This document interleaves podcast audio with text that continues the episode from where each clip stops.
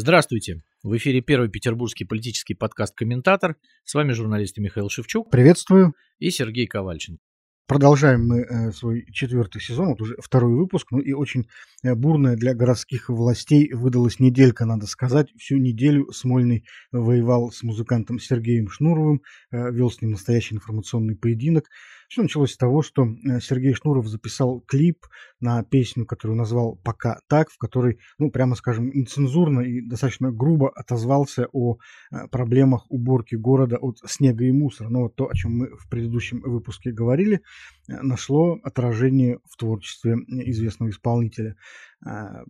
Шнуров в этой, в этой песне посылает Смольный буквально на три буквы, говорит что в Питере настоящее говно, и город не волнует, так скажем, э, представителей власти. В общем, такая получилась довольно хамская, прямо скажем, песня, но вот народу очень понравилось, миллионы просмотров, тысячи поддерживающих комментариев. Смольный, естественно, пошел в контратаку. Наверное, для них-то более мудрым было бы Э, как-то проигнорировать эту историю, ну или отделаться там каким-нибудь одним, может быть, двумя незначащими комментариями, но э, была подключена вся тяжелая корабельная артиллерия со страниц Петербургского дневника, официального издания Смольного. Э, всякие известные культурные деятели начали выступать против Шнурова, говорить, как они опечалены таким тоном, стилистикой, говорить о том, что оскорбили город. В общем, ну, естественно, подключились чиновники к этой кампании. Ну а Сергей Шнуров, послушав все это, написал еще одну песню, покаянную, да, где в издевательской форме э, при, как бы говорит о том, что вот я, это я, вот Сергей Шнуров, завалил весь город с гробами, сосульками и мусором, извините, пожалуйста, не лишайте меня звания петербуржца, я буду любить Александра Беглова. Написал я песню по заказу, начинается она. Да-да-да, потому что очень многие деятели, они как раз намекали на то, что э, песня написана по заказу, что это э, политическая атака, об этом мы поговорим подробнее, остановимся на этом обязательно, на политическом аспекте этой истории. Ну, а давай пока, я не знаю даже с чего начать. Может быть, с оценки э, самой песни или с оценки проблемы. А, а мне кажется, одно как бы исходит из другого. Вот у меня вопрос. Э, но ведь в песне же почему, почему вот она такая э, получилась популярная? Ведь там же все правда, по сути. Ну, вот с точки зрения комментаторов, да, многочисленных, там действительно все правда. Очень многие люди пишут, да, действительно, вот Шнуров все правильно сказал, правильно сделал. Вопрос, можем ли мы предъявлять претензии к стилистике? Ну, это стилистика Шнурова. Мне кажется, у него другой-то не было никогда, да. Потому что все, что мы видели до этого, а, по-моему, единственная песня без мата это «Мне бы, мне бы в небо», да. Вот все остальное везде существуют вот эти слова, то есть это Шнуров себе не изменяет. Давай так, да, вот он, причем э, ну, как бы там не, не то чтобы а, отборный трехэтажный, но э, как бы все слова, запрещенные Роскомнадзором, присутствуют, они на месте, в общем, э, там, где и должны быть. Э, антураж это помойка настоящая в одном из дворов э, в центре города, которая действительно вот так вот заполнена была. И там демонстрируются и другие помойки, видеозаписи. Ну, то есть заметим, что чиновники предъявляют э, претензии, не только чиновники, но и, так сказать, их э, единомышленники из культурной среды предъявляют претензии к форме, да, претензии, а не к А это всегда так. Вот я расскажу историю такую, я вспомнил, э, когда вот эта вся катавасия случилась, э, из своего калининградского периода, короткая, там один раз приезжали послы стран Евросоюза весной в город, который был совершенно тоже не убран, он пыльный весь был, грязный, и венгерский посол на пресс-конференции так прямо и сказал, он говорит, мы в шоке да, от того, что мы видим. Э, и э, тут же началась кампания по все практически известные люди высказались о том, что это дискредитация города. То есть никто не говорил, что да, действительно, у нас грязища, у нас э, выходишь из машины, как бы, по, ну, обувь и по колено становишься в пыли и в грязи, как бы, да, все, все говорили о том, что это вот дискредитация города, дискочернение властей и так ну, далее. Знаешь, это напоминает вот такую вечная класс- история. классическую реакцию на э, путешествия разных блогеров, да, вот есть такой жанр, возглавляет его Илья Варламов, небезызвестный, вот, эти блогеры ездят там по городам, рассказывают о проблемах, а, а потом обязательно именно такая реакция вот она и возникает. Да? То есть вот приезжает человек, Э, и фотографирует, выкладывает в интернет и говорит, ребята, ну у вас тут насрано вообще, дети на помойках играют, э, и дома разваливаются, как так можно? А ему тоже начинают там, э, там классические... Ты сам козел. Классические реплики, а ты сам козел, у вас в Москве не лучше, в Нью-Йорке тоже не лучше, везде вот так, везде насрано, и у нас, в общем, как бы получается все хорошо, мы ничего не хотим менять. От чего это? От лени от какой-то или от чего? Или просто человек действительно психологически э, чувствует, что его обвиняют на самом деле по делу, но ему стыдно в этом признаваться? Ну, во-первых, стыдно признаваться. Если ты скажешь, что э, да, действительно, город грязный, то ты признаешь проблему. При этом э, Александр Беглов все время, как, как началась зима, это же началось с начала декабря вся эта история когда навалило снега, он начал идти с 30 ноября, да, вот хронологически, и он наваливался, наваливался, наваливался, и к Новому году мы подошли уже с вот таким городом. А, и Беглов говорил, что нет, мы убираем, и самое главное, что вот эта вот история меня все время забавляет. Ну вот, как комитет по благоустройству каждое утро отчит. Тысячи машин вышли. И Э, и что мы должны радоваться этому, что тысячи машин вышли, а результат это, то есть эти машины могут ездить, там, не знаю, могут там э, устраивать какие-то гонки уборочных машин, там еще что-то, но просто вот результат. Можно было не говорить, сколько машин выйдет, да, а вот мы видим результат, а результат виден вот такой, как всегда. И это не то, чтобы, да, э, в этом году что-то такое необычное, а это так всегда. Причем заметим, что в этом году снегопадов таких нет, как три года назад. Да. Как мы помним, как Александр Беглов, когда только вот э, пришел в Петербург, еще исполняющим обязанности, вот первую свою зиму он как раз э, столкнулся с этой огромной проблемой, да, уборкой снега. И тогда появился этот мем Лопата Беглова знаменитая и так далее. Тогда даже, помните, обсуждался вопрос на высшем уровне о все-таки отставке Беглова с этой должности. Эм, Песков был вынужден тогда комментировать, что, дескать, нет, такой вопрос не стоит. Но, тем не менее, депутат Максим Резник тогда в петербургском парламенте поднял этот вопрос, а, за что, собственно говоря, потом и поплатился. Поэтому сейчас депутаты, помни об этом, не поднимают этот вопрос. Вот поэтому сейчас Максим Резник и уже бывший депутат, э, видимо. Э, то есть э, Александр Беглов, в принципе, все прекрасно знал да, то есть он должен был помнить историю Валентина Матвиенко. Он должен был знать, что в Петербурге вот с тех пор уборка снега считается главным тестом на профпригодность для губернаторов. Это, в принципе, главное, да, вот если ты не справляешься с уборкой снега, на тебя немедленно обрушатся просто э, миллионы гневных комментариев, на тебя обрушится критика беспрецедентная, и это надо знать. Если человек, зная это, э, не предпринимает никаких усилий, для того, чтобы вот этот провал предотвратить, ну, это говорит либо о какой-то крайней степени пофигизма, я хочу сказать, э, либо о просто действительно какой-то слабой компетентности, плохом чутье, плохом прогнозировании и, в общем-то, полной, полной потери вот ориентации в политическом пространстве. Да, конечно, безусловно, э, враги, недоброжелатели используют любой провал власти для критики.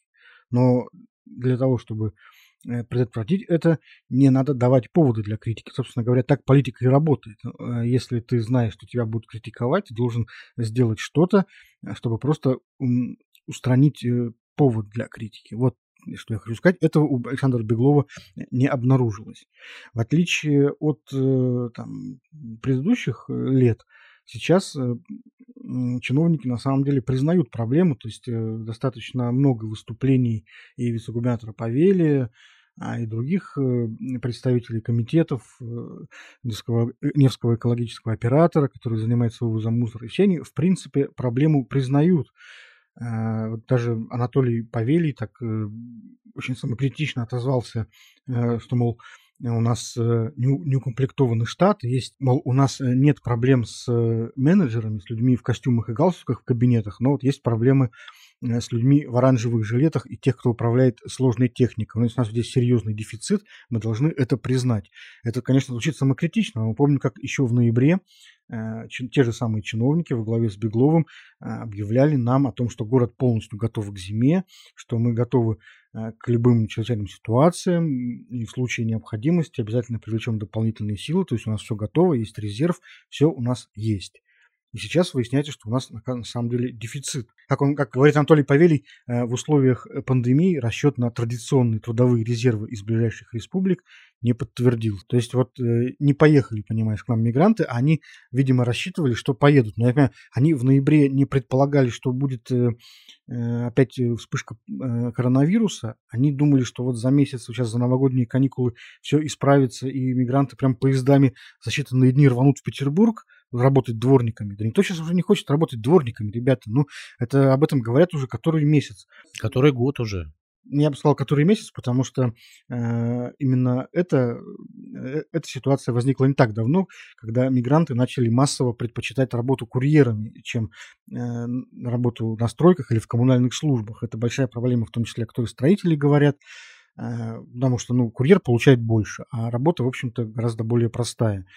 И поэтому я не знаю, на что Смольный рассчитывал. Вот просто ну, надо было это как-то прогнозировать и анализировать ситуацию. Этого, видимо, не было сделано. Ну, смотри, э, еще, там, если в оправдании Павелию говорить, то он э, еще год назад возглавлял Колпинский район и стал э, вице-губернатором только в конце октября, э, после того, как э, бывший куратор ЖКХ Николай Бондаренко избрался в законодательное собрание и ушел в депутаты. И полностью блок руководства ЖКХ в Смольном поменялся, то есть там руководителем комитета по благоустройству стал э, Понеделка, бывший глава Красногвардейского района, и вот Павелий, бывший глава Колпинского района, один из людей, близких к Беглову, стал курировать эту отрасль причем, ну, как бы по колпинским временам, если вспоминать, то там, если не брать какие-то вещи, там, его борьбу с э, аниме и так далее, то, в общем, э, ну, хозяйство в городе там было более-менее крепко, как бы, и убирали его. И, в общем, Павелий довольно долго сидел главой района. А, если был сильно плохим хозяйственником, долго бы его не держали. А, но э, вот в данном случае как бы город готовил к зиме другой человек. А, и человек, который работал на, на этой должности со времен Георгия Полтавченко, с давних. То есть вот примерно года где-то с 2015-го а, Бондаренко этим руководил. То есть получается, что предыдущий блок так и не смог наладить э, вот, вот, это, вот, вот этот процесс, да, и то, то, что говорит Павелий, то есть мы, мы рассчитываем на э, дворников из Средней Азии, это довольно странно. Ну вот смотри, тоже еще одна цитата из Анатолия Павелия. Он рассказывает, что подрядчики на уборку внутриквартальных территорий при заключении контрактов отчитывались по несуществующим сотрудникам. Писали 200, там, где было 40 или не было вообще никого. Ну, то есть, понимаешь, вот э, человек открытым текстом нам рассказывает, э, в Петербурге существует просто... Тотальное воровство система, да целая система вот тотальных приписок, э, очковтирательства, э, вранья, я бы сказал, причем врут, как он говорит, э, властям, да, и что теперь мы должны думать? Что власть была в курсе, но молчала, или что она вот просто ну, не способна обеспечить какой-то контроль над достаточно простыми вещами? То есть просто проверить, а сколько у вас есть сотрудников. Что это за такая откровенность какая-то отчаянная, я бы сказал? Ну, просто, видимо, сами чиновники, которые отвечают за уборку Петербурга, понимают, что сделать они ничего не могут. Я с времен Валентина Матвиенко помню, вот я буквально на днях сейчас как раз перечитывал э, архивные сообщения, архивные новости, э, связанные вот со снегопадами ее эпохи. Я вот смотрю и ровно то же самое. Да, вот люди, хоть даты переставляй. Хоть даты переставляй. Те же самые слова, те же самые объяснения, те же самые обещания. Мы сейчас создали рабочие группы, перенимаем опыт, Э, создаем сейчас новую систему, единую, отлаженную, как часы, чтобы все работало, систему уборки города. Все это говорилось больше 10 лет назад. Понимаешь, дело, мне кажется, не в людях ведь все-таки, а должно быть, а в системе.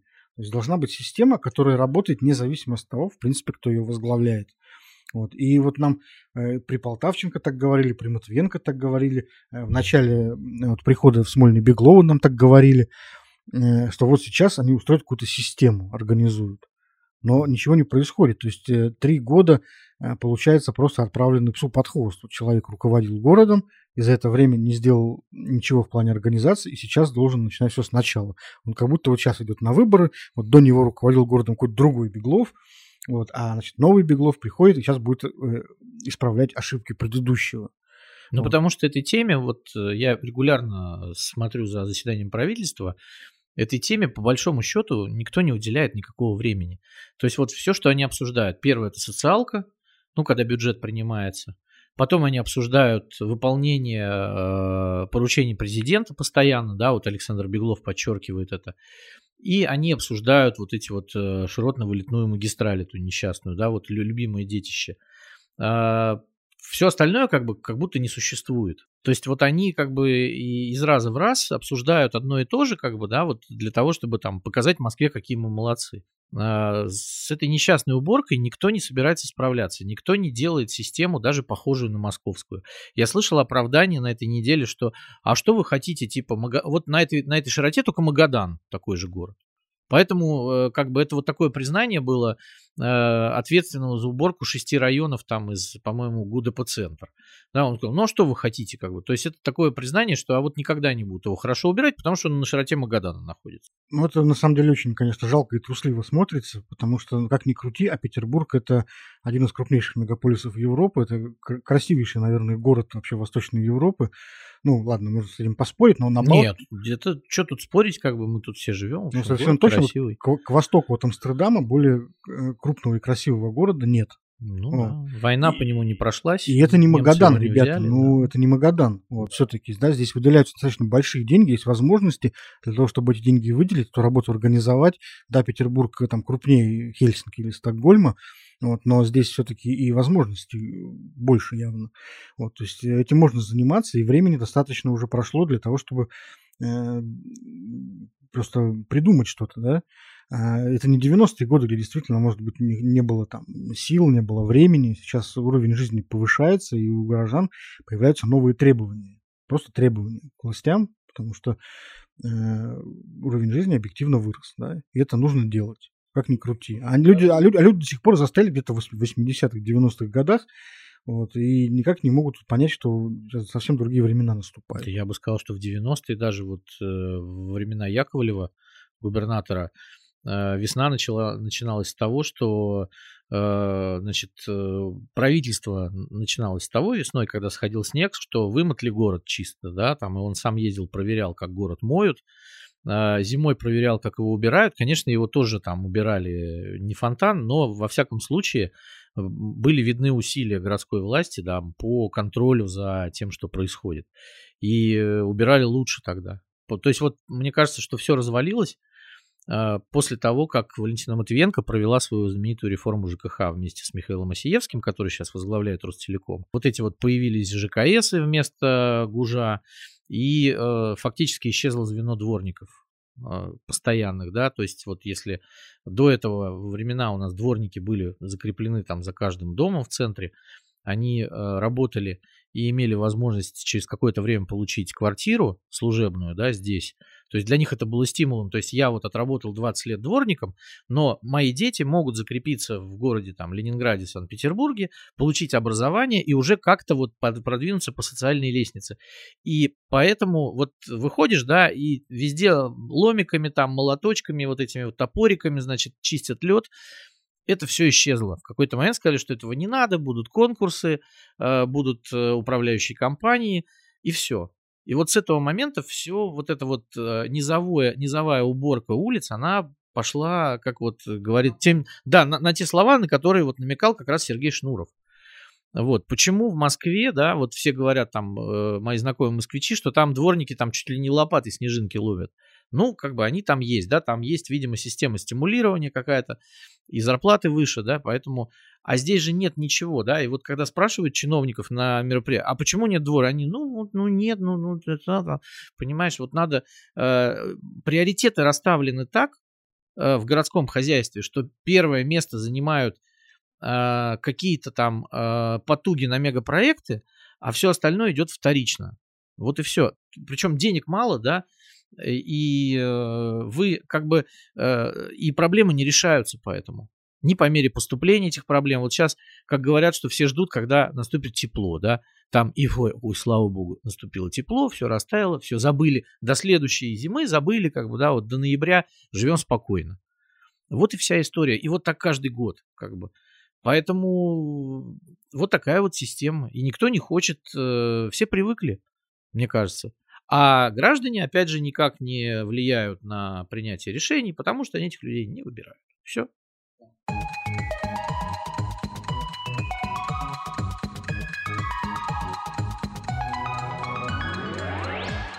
Вот, обещали поговорить о политическом измерении этой истории, оно очень интересно, вот, и достаточно внезапно появилось.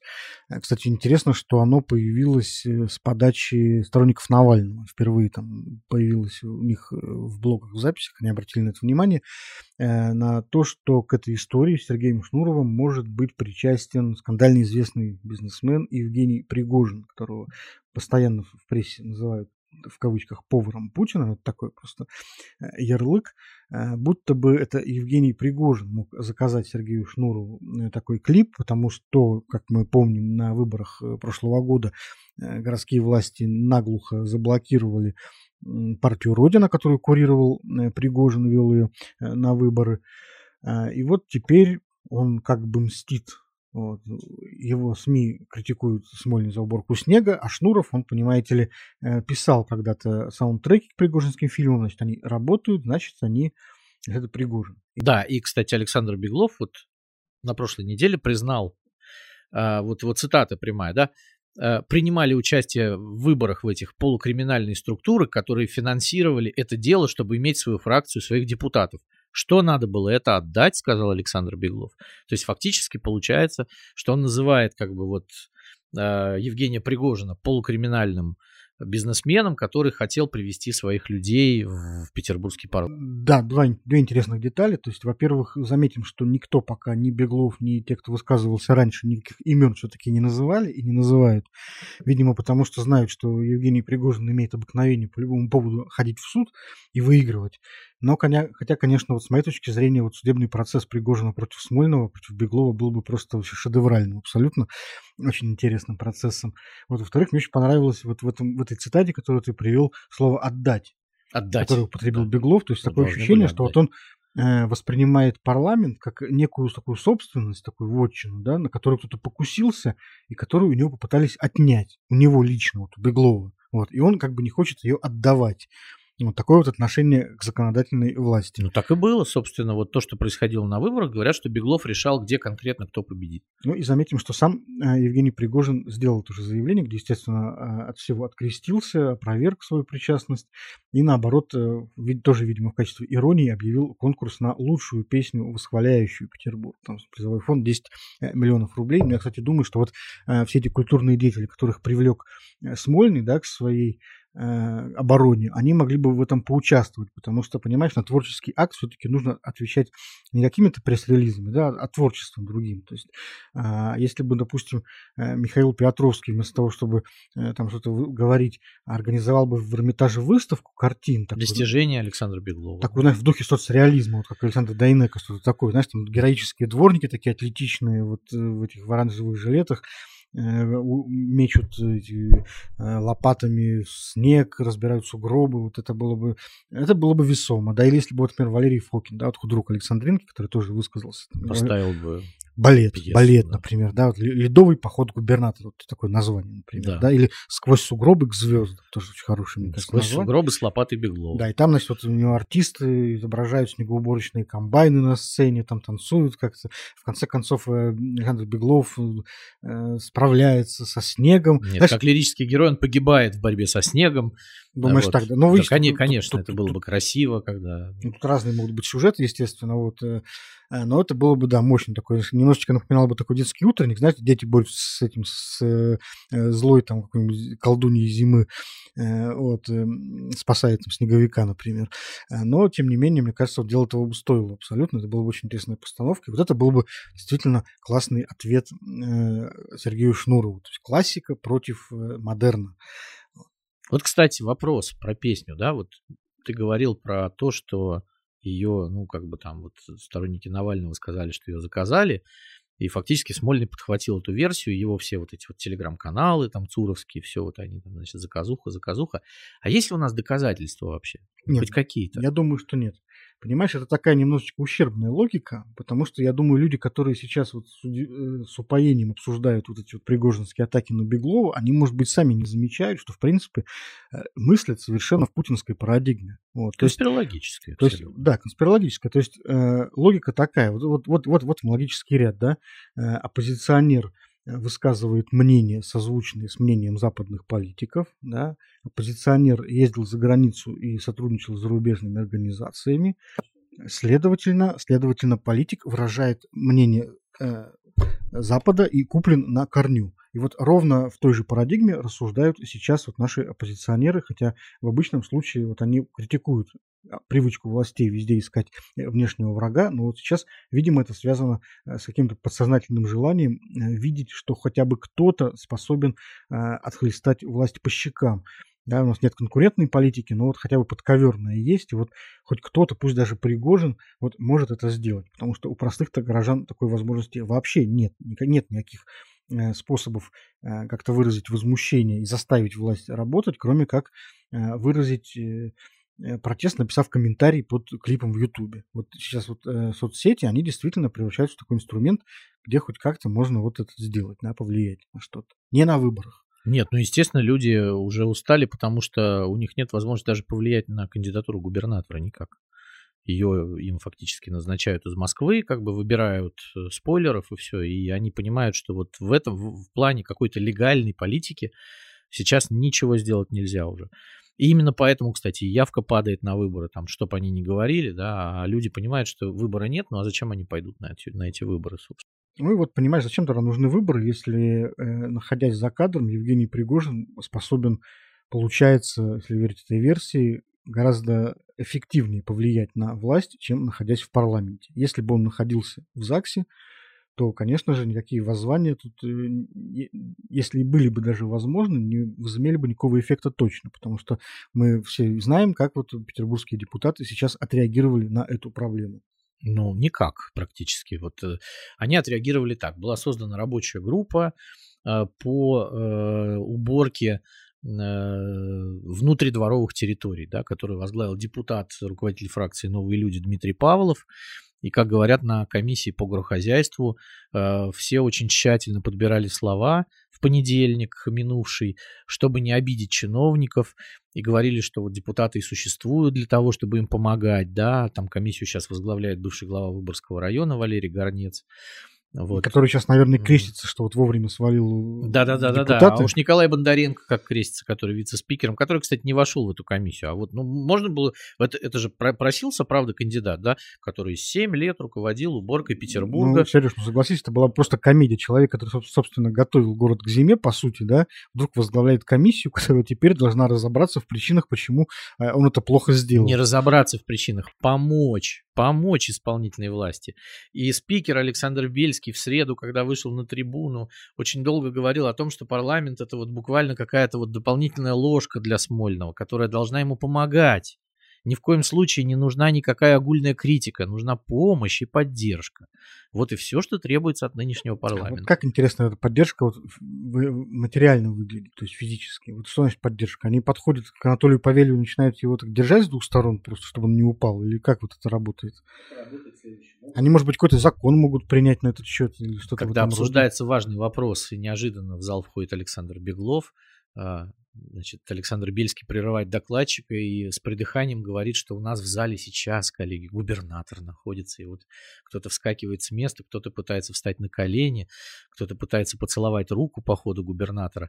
Вот мне кажется, вот именно такая поддержка требуется Смольному, а не то, что там Резник когда-то говорил, что ну и, наверное, все-таки нужно, нужна какая-то демонстративное сжигание, например, там дисков с записями Сергея Шнурова. Ну, разумеется, съедание дисков э, Шнурова, разгрызание их, это вот очень хорошо, рвать зубами диски. Интересно, конечно, будет ли, допустим, Шнуров э, на следующих городских культурных форумах присутствовать, потому что его очень любят приглашать на мероприятия с участием федеральных э, всяких министров, чиновников, он там обычно заседает где-то, даже часто и выступает перед ними, перед, ну, на всяких форумах экономических. И в Думе бывает, кстати, да. на комиссии по культуре. Да. Вот, вот, э, ну, потому что вот если сюда, например, приедут на экономический форум, если его там из-за пандемии не перенесут опять разного рода там, федеральные министры, которым, в общем-то, плевать, как Беглов относится к Шнурову, они же снова его могут пригласить на свои концерты, и будет очень интересно посмотреть за реакцией городских вот, более того, уверен, что пригласят, потому что Шнуров это фигура уже более такая великая, чем Беглов, и мне кажется, Беглову Шнуров не по зубам. А министрам федеральным и э, большим людям в стране совершенно наплевать, как Александр Беглов относится к Шнурову. Если он нравится, то они будут его приглашать.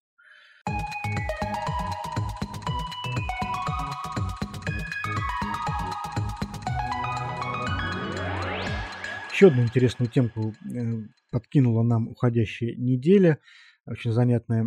Алексей Миллер стал героем труда. Владимир Путин своим указом назначил, э, точнее не назначил, а наградил э, руководителя «Газпрома» этим высоким званием. Теперь у нас Алексей Миллер, герой труда, звучит просто прекрасно. И эта новость, честно говоря, вызвала очень большое удивление и ропот, да, так назовем это в соцсетях, потому что... Кто роптал? Кто-то как-то это очень... Сереж, странно, по-твоему, что Алексей Миллер герой труда. Это вообще как сочетание вообще звучит? Аркадий Ротенберг, герой труда. Не, не, не странно звучит. Никита Михалков, герой труда. Не странно звучит. Да?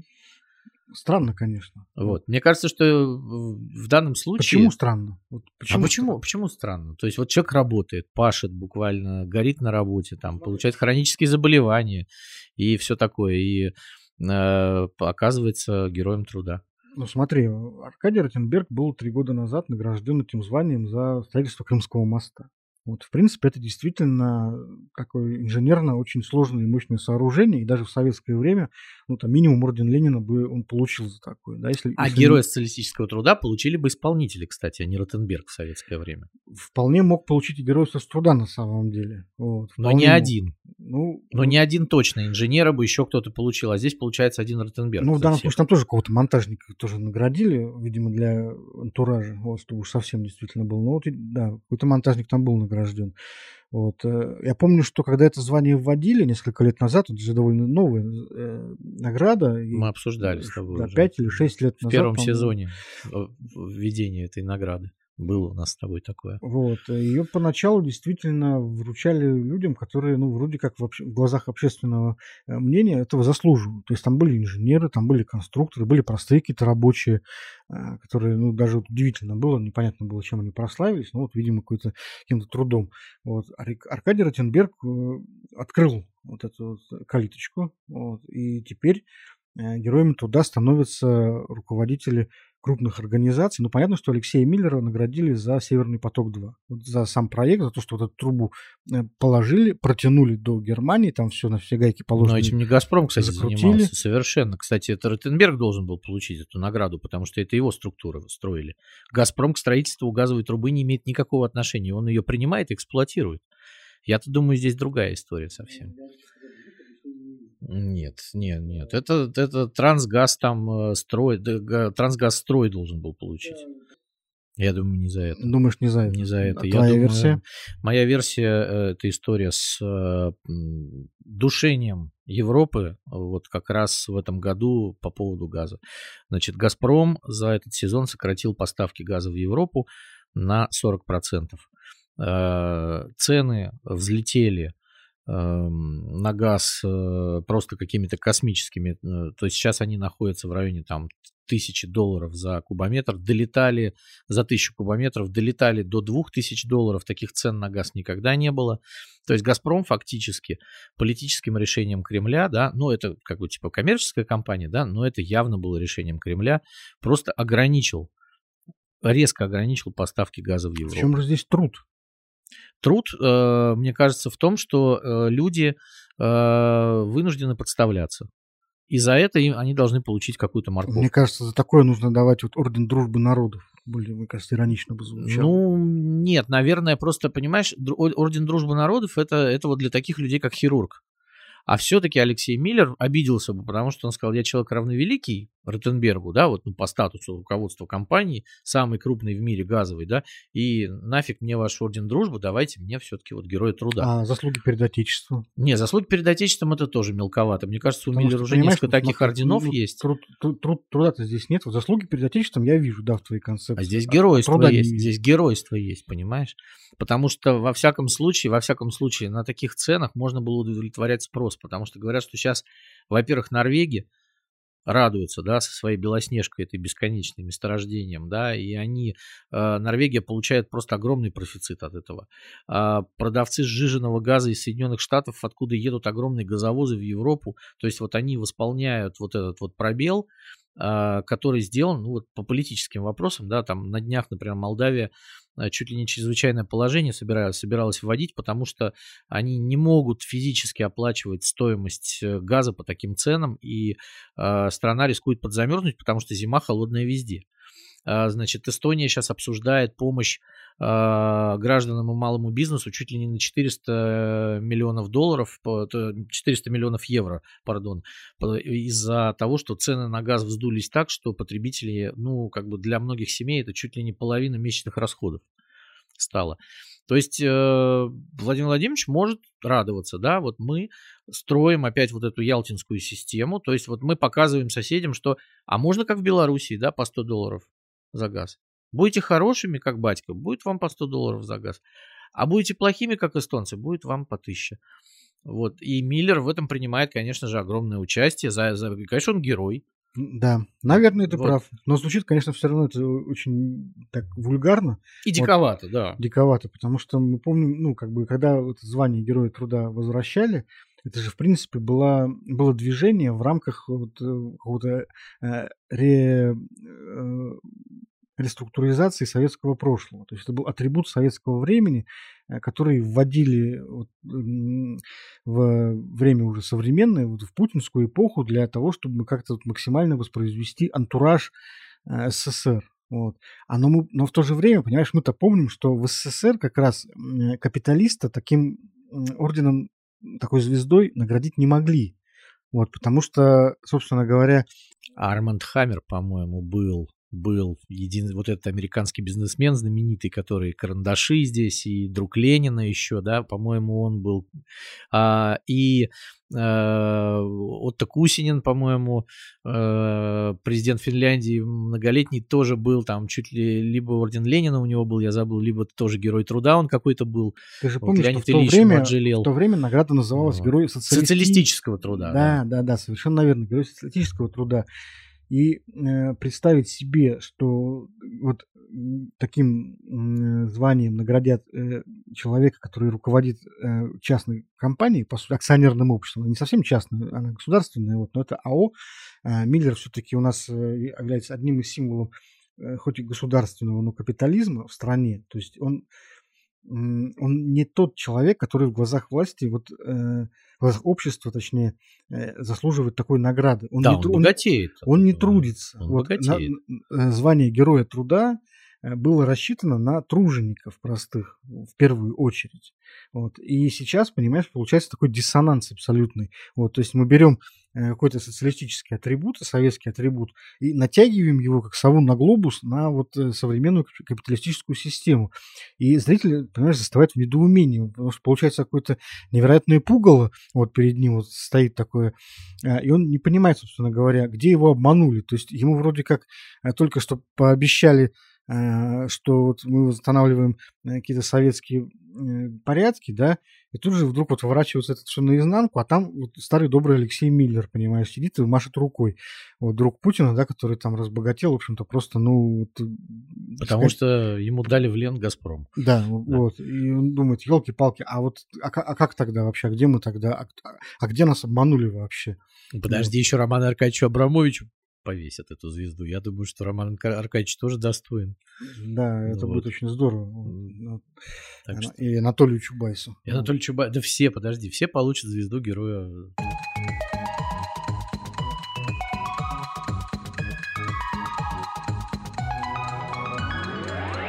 Центробанк внезапно собирается запрещать криптовалюту. Выпущен э, доклад финансовым регулятором э, российским главным, где просто разгромлено вообще само понятие криптовалют, майнинга и Центробанк Э, предлагая как-то регулировать эту отрасль, свежую, новую, недавно появившуюся, э, решает э, предложить ее вообще запретить для простоты регулирования. Ну, то есть ЦБ вообще объясняет это тем, что вот криптовалюта вещь ненадежная, непонятно кому принадлежащая, а, сильно волатильные, люди, конечно же, могут на ней очень много потерять при там, каких-то неверных э, решениях. Ну, это действительно так, то есть это, в принципе, там, э, биржа, торговля и так далее.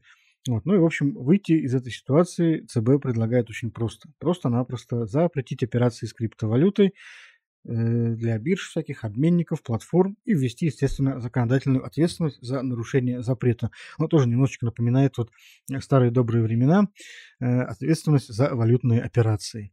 Вот была такая статья в советское время. До расстрела, знаю, кстати. М? До, до расстрела. До расстрела, все правильно. Вот некоторые наши слушатели, они могут, могут быть не в курсе или не помнят эту историю, но вот э, еще там лет 40 назад за покупку долларов вас могли действительно посадить в тюрьму, а если в особо крупных размерах, то, то да, действительно до высшей меры э, наказания. Ну и вот, собственно говоря, запрет на валютные операции. Криптовалюты очень пугают российские власти. Ну, по справедливости ради мы скажем, что криптовалюты пугают не только российские власти, это, в общем-то, на протяжении последних там, 3-4 лет э, очень серьезная тема для обсуждения во всем мире. Э, очень многие страны не понимают действительно, как теперь с этой валютой быть. Она существует, но это не фиатная валюта, у нее нет какого-то централизованного эмитента, да, Центробанка своего, но тем не менее ей расплачиваются. Это такое альтернативное платежное средство, которое подрывает э, монополию государств на финансы. Это сложно. В разных странах действительно при, применяются разные ограничения, меры, запреты. Э, даже иногда вот на криптовалюту, хотя, по-моему, до запретов еще нигде не доходило, хотя в, в Индии, я знаю, обсуждают этот вопрос серьезно. Нет, пока обсуждают, но не доходило, нет. Вот, но, тем не менее, да, это пугает. И вот э, в России не становится исключением. Вот, очень пугают власти эти э, всякие биткоины и прочие связанные с ними коины. Мне кажется, здесь два момента. Ну, во-первых, ты уже сказал про то, что государство является эмитентом нашего прекрасного рубля, да, и ходят разговоры все время про создание какого-то цифрового рубля. То есть наше государство, оно такое, как бы, только оно должно создавать деньги. Если кто-то другой это делает, то это, конечно, сразу неправильно, потому что нет контроля. Как же мы за этим делом не следим? И это вообще невозможно. Ну, это, в принципе, один из атрибутов государства вообще. Да, да. И тут, и тут появляются эти криптовалюты. Э, потом ведь мы помним, как э, раньше вот наша оппозиция собирала деньги на электронные кошельки. А потом эти электронные кошельки запретили. Потом э, их стали делать иноагентами. Те, а тех, кого объявляют террористами, экстремистами, они вообще не могут пользоваться платежными средствами никакими. Но при этом э, государство же видит, что не буду называть э, фамилии, чтобы не привлекать внимание к, людей, к людям, да, э, люди, против которых возбуждались уголовные дела, и они были экстремистами, и они с трудом, то есть они были лишены вообще всего, да, но при этом откуда-то получали деньги, и э, в основном это были криптовалютные платежи через какие-то там э, левые конторы, то есть люди выживали, да. Была задача задушить, ну вот в прямом смысле, да, вот нет у тебя денег, рассказывала про это э, Светлана Прокопьева, псковская журналистка, как раз, да, что вот очень сложно, ты не можешь за квартиру заплатить через карточку, то есть у тебя нет карточки, просто у тебя нет ничего, любое твое появление в банке, в сберкассе вызывает животный страх, как бы у сотрудников, и, ну, как бы неудобно удобно жить. То есть это, это неудобство, оно, я так понимаю, каким-то образом решалось. То есть вот для того, чтобы невозможно было финансирование оппозиции никак уже, проще эти криптовалюты чертовы запретить, потому что простой народ это не коснется, согласись. Он вообще, я думаю, не в курсе там, э, что такое криптовалюты по большей части. А вот этих вот э, придушим и ничего страшного. Поэтому мне кажется, вот здесь э, Поэтому примат запрещения, он давлеет, что еще, еще это и будет нам полезно. Ну да, то есть сложно на самом деле провести какую-то черту вот, различительную, потому что, с одной стороны, вот ЦБ, он утверждает, что собирается бороться с разными незаконными там, мошенничествами в интернете, э, финансовые пирамиды, онлайн-казино, э, нелегальные букмекерство и так далее. И это действительно там есть проблема такая, мошенничество, опять же. Э, есть такая проблема, допустим. В том числе, например, я думаю, что и в мире коррупции криптовалюты сейчас тоже получают распространение. Я совершенно не исключаю, что и чиновники, например, многие с тем, с тем же успехом начинают получать взятки, например, в этих разных коинах. А, и это тоже проблема. Вот. Конечно. Ну вот на самом деле, э, я когда тут прочитал статью покойного Егора Просвернина, который написал ее в конце прошлого года, как раз про итоги 21 и прогнозы на 22 и первое, о чем он пишет, это о том, что российское государство, скорее всего, вот в 22 году э, вступит в войну с криптовалютами. Вот ровно это и случилось. Вот как написал, так и так прямо вот они и пошли. КПРФ э, внесла в Госдуму проект э, обращения к президенту о признании Донецкой и Луганской народных республик непризнанных. Э, утверждают, что в гуманитарных целях эти республики следует признать и, наконец-то, то есть поставить точку таким образом вот в этом споре. И, честно говоря, я немножечко удивлен этой, так сказать, инициативой, вот, потому что признание ЛНР и ДНР будет означать, во-первых, односторонний, в общем-то, разрыв Минских соглашений, на выполнении которых Кремль вроде как постоянно настаивает, настаивает да. Вот. А во-вторых, ну, в общем-то, это будет провокация, прямая провокация войны. Вот просто-напросто, как мне кажется. Может быть, коммунисты считают, что таким образом э, Москва сумеет э, объехать на кривой козе все эти западные угрозы американские. То есть они же угрожают Владимиру Путину санкциями в случае какой-то э, военной эскалации конфликта, да, вторжения в Украину. А, а здесь как бы вторжения не будет, а будет просто признание, да, но как бы войска вроде как не введут. Вот. И, может быть, они так думают, что вот э, таким образом мы, значит, и, как бы и Западу покажем опять э, фигу, э, и при этом избежим санкций. Но я, честно говоря, немножечко сомневаюсь в этой истории, потому что ну, Кремль тоже ведь неоднократно заявлял о том, что, в принципе, формально считает эти территории частью Украины. Да, некоторые районы Луганской и Донецкой областей. То есть никогда Владимир Путин их не называл, как бы, да, по-другому. То есть он все время говорит, некоторые районы, да. Нет, ну, в самом-самом начале, я помню, в 2014 еще году, когда началась вся эта история вот, с Стрелковым. Новороссия, да, да. Владимир Путин, да, как-то вот употребил слово Новороссия в публичном выступлении, произвел огромнейший переполох. Все решили, что все, да, сейчас будут делать Новороссию. Но с тех пор он, он как-то откатился назад. Вот. По-твоему, имеет шансы сейчас вот эта инициатива какая-то найти воплощение? Ну вот смотри, последнюю историю мы тоже обсуждали. Это то, что Владимир Путин а, значит, э, признал э, республики правами участвовать в госзакупках. Это было. Значит, э, практически все население этих республик граждане России. Они получили российские паспорта. То есть остается только И они участвуют в выборах. Они участвуют в выборах в Государственную Думу, да, прекрасно они там в Ростовскую область ездили. А, то есть получается какая ситуация?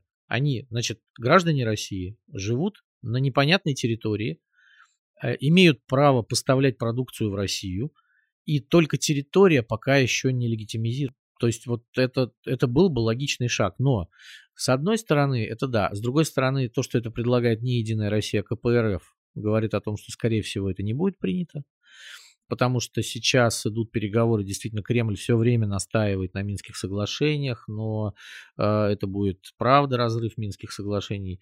Э, либо, если это произойдет, то, конечно, это еще один плюсик в, в пользу того, что война может начаться, тем более, что э, по сведениям там и западных, и наших источников, огромное количество войск стянуто и на территорию близкую в России к Украине, и Сейчас э, уже Беларусь признала, то есть официально, да, что будут какие-то учения незапланированные вдруг, и э, российские войска как э, пишут всякие разные люди, находятся не в тех местах, где эти учения обозначены, а буквально в 40 километрах от Киевской области уже. И в, примерно в бросок, бросок где-то примерно в 200 километров до Киева из э, Беларуси. То есть вот российские войска фактически балконом нависают сейчас над всей российско-украинской границей и, и в Беларуси. То есть э, ситуация тревожная на самом деле. Войска переброшены даже с Дальнего Востока туда. То есть Восточный военный округ э, по свидетельству вот, всяких разных организаций, там Conflict Intelligence Team э, писала, да, про то, что и фотографии, и видео выкладывала. И западники, ну, американцы говорят, что российское посольство вот эвакуирует э, своих сотрудников э, из Киева. А президент Байден сделал заявление к американским гражданам, которые находятся на территории Украины. А президент Зеленский сделал заявление, да, но он сказал, что вот уже ну, нам, нам это не удивительно, уже 8 лет у нас война идет. То есть вот как-то это все очень из недели в неделю они как-то не могут выяснить отношения, да, вот переговоры, которые начались в январе, закончились ничем. То есть Россия, Соединенные, Соединенные Штаты и НАТО ожидаемо сказали, что да, ну, как бы условия ультиматума российского нам неприемлемы. То есть что-то надо делать. Либо надо просто отводить войска, от границ, да, ну, потому что их держать на границах все время невозможно. Это очень дорого, во-первых, да, там э, все, все боеспособные части в чистом поле зимой сидят там, мерзнут в палатках в этих. То есть они должны что-то делать, либо отвести их обратно в места дислокации, либо сделать что-то еще. Ну, признание, видишь ли, оно, мне кажется, не очень э, как-то связано с э, военной операцией. Или связано? Ну, да, или, да или... Юра, мы, мы говорим, что все, Минские соглашения мы больше не обсуждаем это наше, а, и делайте с этим, что хотите. В случае признания, допустим, в случае акта признания, можно ли рассчитывать, что Украина немедленно откроет военные действия? Нет, Украина вряд ли откроет военные а действия. Кто их откроет? Формально их должен открывать, должна открывать именно Украина. Запад может только помочь. Значит, не Запад, больше. А, Вооружением, может быть, со, с, советниками и так далее. Запад уже помогает, и Байден сказал одну очень важную вещь. Поэтому сказал, мы говорим что... именно об Украине. Нет, нет, Байден сказал важную вещь, что если хоть один российский военнослужащий пересечет украинскую границу, это будет означать, что мы автоматически вводим санкции против России. Так он не а Запад считает, нет, Запад считает это, это границей Украины. То есть, если наши войдут в ДНР и ЛНР, это автоматически будет э, нарушением границы с Украиной, по мнению Соединенных Штатов, что повлечет автоматическое ввод санкций, отказ от доллара, там, свифта и все такое. Так они не войдут. Зачем? Вот Украина начнет войну или Ну нет? хорошо, мы признаем это своим, да? Нет, это, они признают независимыми республиками. Независимые, они не часть России. Вот как э, Абхазия, Южная Осетия, то же самое. Вот, вот, вот. Украина открывает войну или нет? Я думаю, что Украина не будет открывать войну. Ну, потому что тогда она будет агрессором. Вот. В этом все и дело, понимаешь? Вот понимаешь, кто первый выстрелит, тот и будет агрессором. Это, ну, как э, можно сколько угодно говорить, что Сталин готовился напасть на Германию там для того, чтобы захватить Европу и все такое. Но первыми-то немцы напали. Ну, ну поэтому как бы тут, собственно, и, и говорить будет нечего. Ну, в принципе, да, ты, я думаю, правильно заметил, что как бы автор, э, автор этого постановления, коммунистическая партия, э, он как бы указывает нам на то, что Кремль, в общем, не со- обязательно совсем э, будет на эту инициативу реагировать, и, может быть, даже ее специально вносят для того, чтобы Кремль отказался. Понимаешь, важно, в чем цель Кремля в данной ситуации. Вот в чем цель. А, вот этой вот э, уже второй за год э, переброски войск на границу с Украиной, э, ультиматум, вот эти вот, в чем цель? Запад им сказал, что нет, мы не будем обсуждать эти вопросы, как бы, да, вот без союзников по НАТО, и вообще мы не собираемся с вами обсуждать вопрос приема в НАТО кого-то, да. То есть российские требования не удовлетворены и не будут удовлетворены. Я так понимаю, что цель была именно в них, а сейчас надо просто уже придумать на ходу новую какую-то цель. Ну, блин, неужели они не понимали, что это нереально? Они нарушают просто, ну, ну то есть э, их пошлют. Это было понятно, что их пошлют. Никто им не скажет, что, ребята, да, там может Германия как бы, да, сопротивляться э, по старинке, да, вот поэтому британские самолеты облетают Германию, когда везут оружие в Украину. Но это уже совсем со стороны Германии смотрится жалко, да, то есть вот у нас много бизнесов в России, поэтому мы будем спасать свой Siemens тут э, с сапсанами, да, и как бы э, нарушать э, вот эту вот европейскую солидарность. Ну вот одна Германия на это и пошла собственно, все. Ну, этого немало. Очень крупная Нет, ну это, это, не, это крупная страна, но не обладающая, скажем так, сильно боеспособной армией после войны. Вот. Поэтому тут в данном случае они ведут себя, они выглядят жалко. Я все-таки поставил бы на то, что эта инициатива не дойдет до Кремля, может быть, даже не дойдет до рассмотрения в Госдуме. Э, если будет необходимость, то, в принципе, этот инструмент всегда остается у Кремля в резерве, а мы теперь знаем, что, в общем-то, и целом Госдума, скорее всего, э, готова, она как бы обозначит, видимо, таким образом готовность к тому, чтобы э, при необходимости немедленно произвести все э, действия да, по там, выпуску каких-то документов, законов да, на этот счет этих ратификации соглашений и так далее. В общем, Госдума, в принципе, заняла такую, занимает такую готовность. Что изволите? Да, оппозиция говорит о том, что она не будет сопротивляться. Да? Вот, более того, она там как бы сейчас э, выступает таким инициатором этой истории. Вот, то есть э, все э, дело в Кремле, решение за ним, как, какое развитие событий Владимир Путин захочет видеть, в любом случае все готовы ему помочь, поддержать. Ну, на этом, наверное, мы наш очередной выпуск закончим. В следующий раз, через неделю, услышимся снова с вами. С вами были Сергей Ковальченко и Михаил Шевчук. Пока. До свидания.